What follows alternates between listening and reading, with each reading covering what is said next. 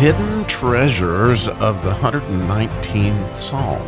So we are going on a treasure hunt, and the gold we are seeking in this treasure hunt is actually the face of God, pure light.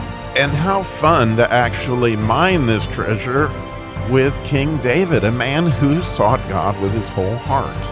And his understanding of God's expression of the Hebrew language itself as he goes through the 119th Psalm, letter by letter, giving us eight verses, which the Jews teach as eight faces of each letter of expression.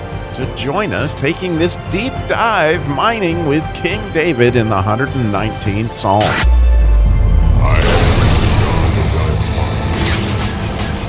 Today we're going to dig in a hole that I might have told you years ago was kind of dry.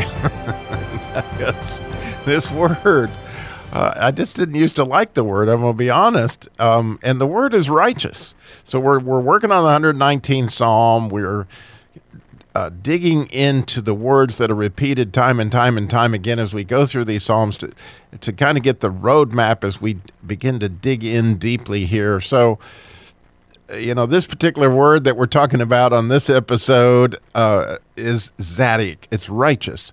And this word, you know, maybe a year, two years ago, I think God really, I spent several months just working on this word because honestly, I didn't care for it. It, it, it sounded sort of religious to me.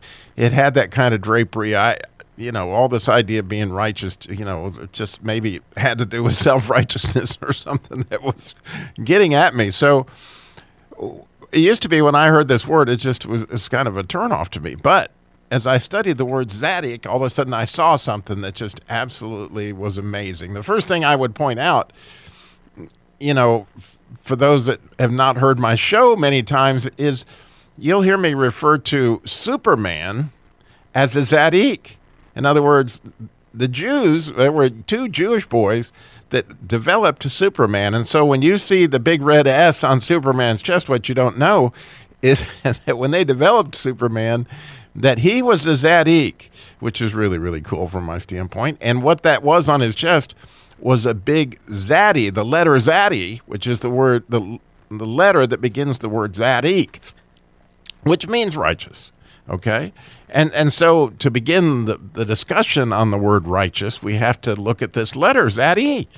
And, and what's cool about it, in so many different levels, is that when you look at the word tree, I believe it's pronounced etz, or you'll find it all over the book of Genesis, that that's the first place that you're going to find this letter, and it's because trees are at a right angle. In other words, they always grow towards the sun.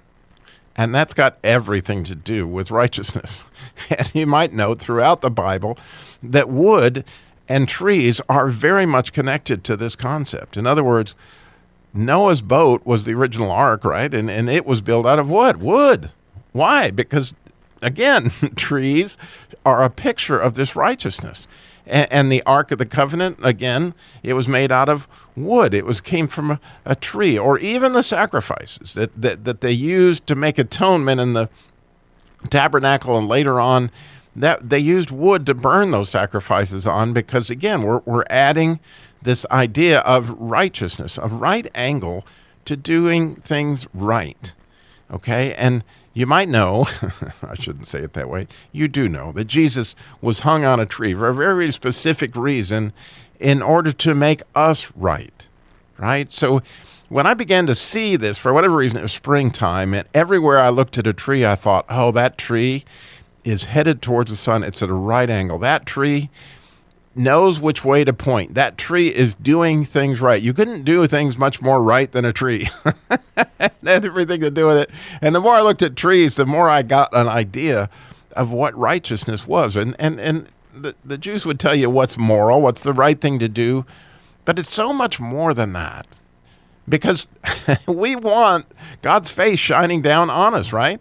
And, and so His light is kind of like that sun. And when we do things right, as a tree would, that sun is going to shine down on our leaves, right? And so when you hear that TZ sound at the beginning of the word Zaddik, that is that Zaddy letter. And then the next letter is a Dalet. Again, we talked about it in several episodes, but it's a doorway. Okay, so it's a righteous doorway. the word righteous is.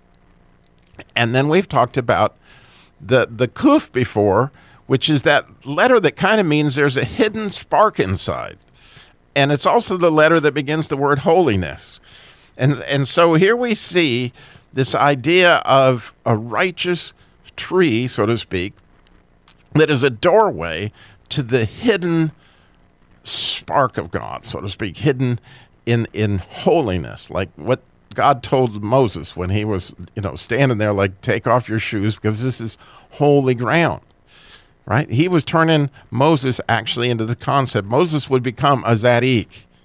In other words, one that was a doorway for many to become righteous, as they would receive the law later at Sinai, um, you know, through so much and all the Torah, you know. So it's a beautiful thing, this word righteous. You'll find it throughout and I hope you're like me that that wow, the more I've thought about that, the more I like the word, and, and I feel completely different about being right these days than I used to. So again, this is all in the show notes. I have the 10 words and these things listed out in the PDF that you can get there for future reference, as well as previous episodes. And once again, I appreciate so much you taking this ride with me today on the Mind Train.